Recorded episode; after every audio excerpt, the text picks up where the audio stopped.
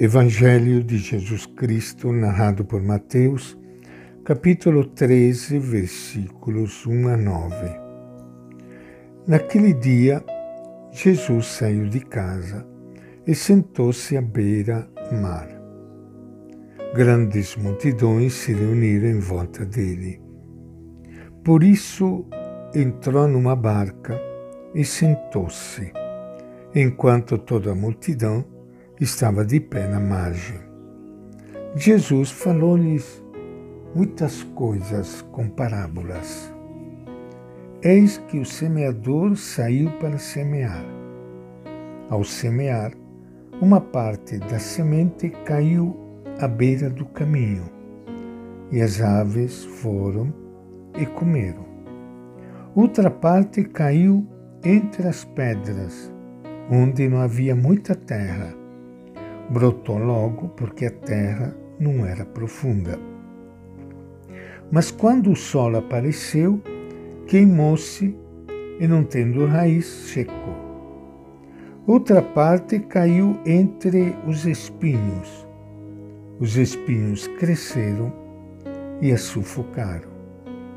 Outra parte, enfim, caiu em terra boa e deu fruto.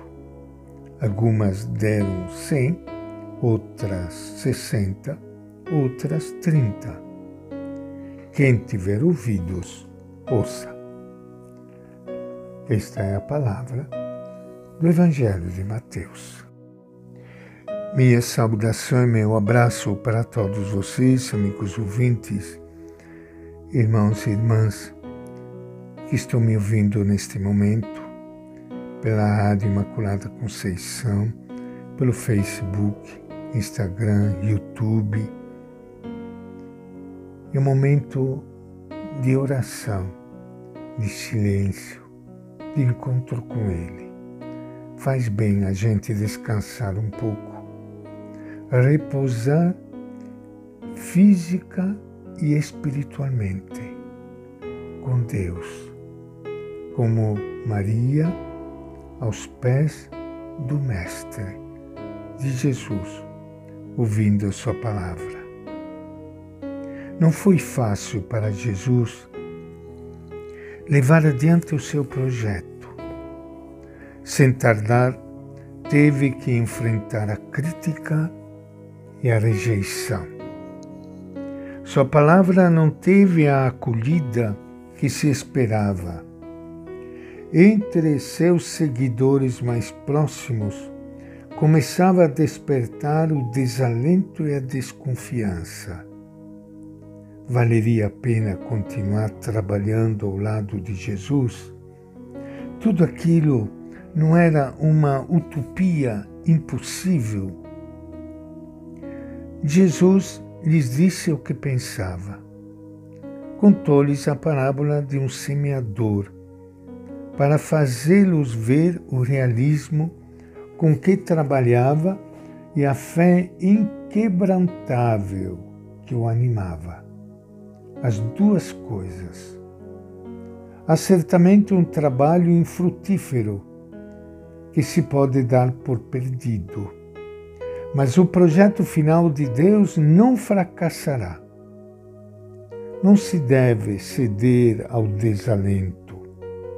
É preciso continuar semeando no final, haverá colheita abundante. Os que ouviram a parábola sabiam que Jesus estava falando de si mesmo. Assim era Jesus.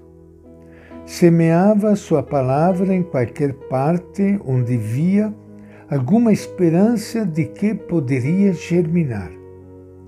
Semeava gestos de bondade e misericórdia até nos ambientes mais suspeitos, entre pessoas muito afastadas da religião. Jesus semeava com o realismo e a confiança de um lavrador da Galileia. Todos sabiam que a semeadura se perderia em mais de um lugar naquelas terras tão desiguais. Mas isso não conseguia desanimá-los. Nem por isso o lavrador deixava de semear. O importante era a colheita final. Algo semelhante ocorre com o reino de Deus. Não faltam obstáculos e resistências, mas a força de Deus dará seu fruto. Seria absurdo deixar de semear.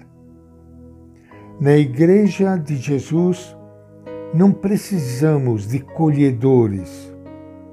Não se trata de colher êxitos, conquistar a rua, dominar a cidade, encher as igrejas, impor nossa fé religiosa. O que faz falta são semeadores, seguidores e seguidoras de Jesus, que semeiam por onde passam palavras de esperança e gestos de compaixão.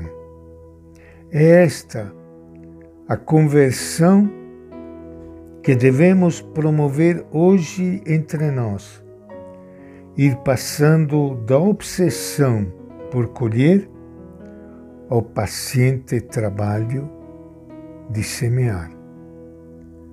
Jesus nos deixou em herança a parábola do semeador e não a do colhedor.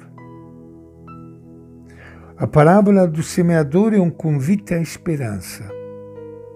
A semeadura do Evangelho, muitas vezes inútil por diversas contrariedades e oposições, tem uma força que ninguém pode conter.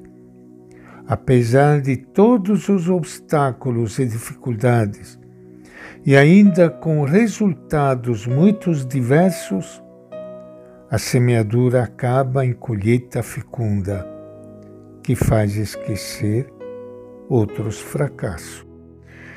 Não devemos perder a esperança por causa da aparente impotência do reino de Deus, sempre que parece que a causa de Deus está em decadência e que o Evangelho é algo insignificante e sem futuro, mas não é assim. O Evangelho não é uma moral, nem uma política, nem sequer uma religião com maior ou menor futuro. O Evangelho é a força salvadora de Deus semeada por Jesus no coração do mundo e da vida dos seres humanos. E esta é a nossa reflexão de hoje do Evangelho de Mateus.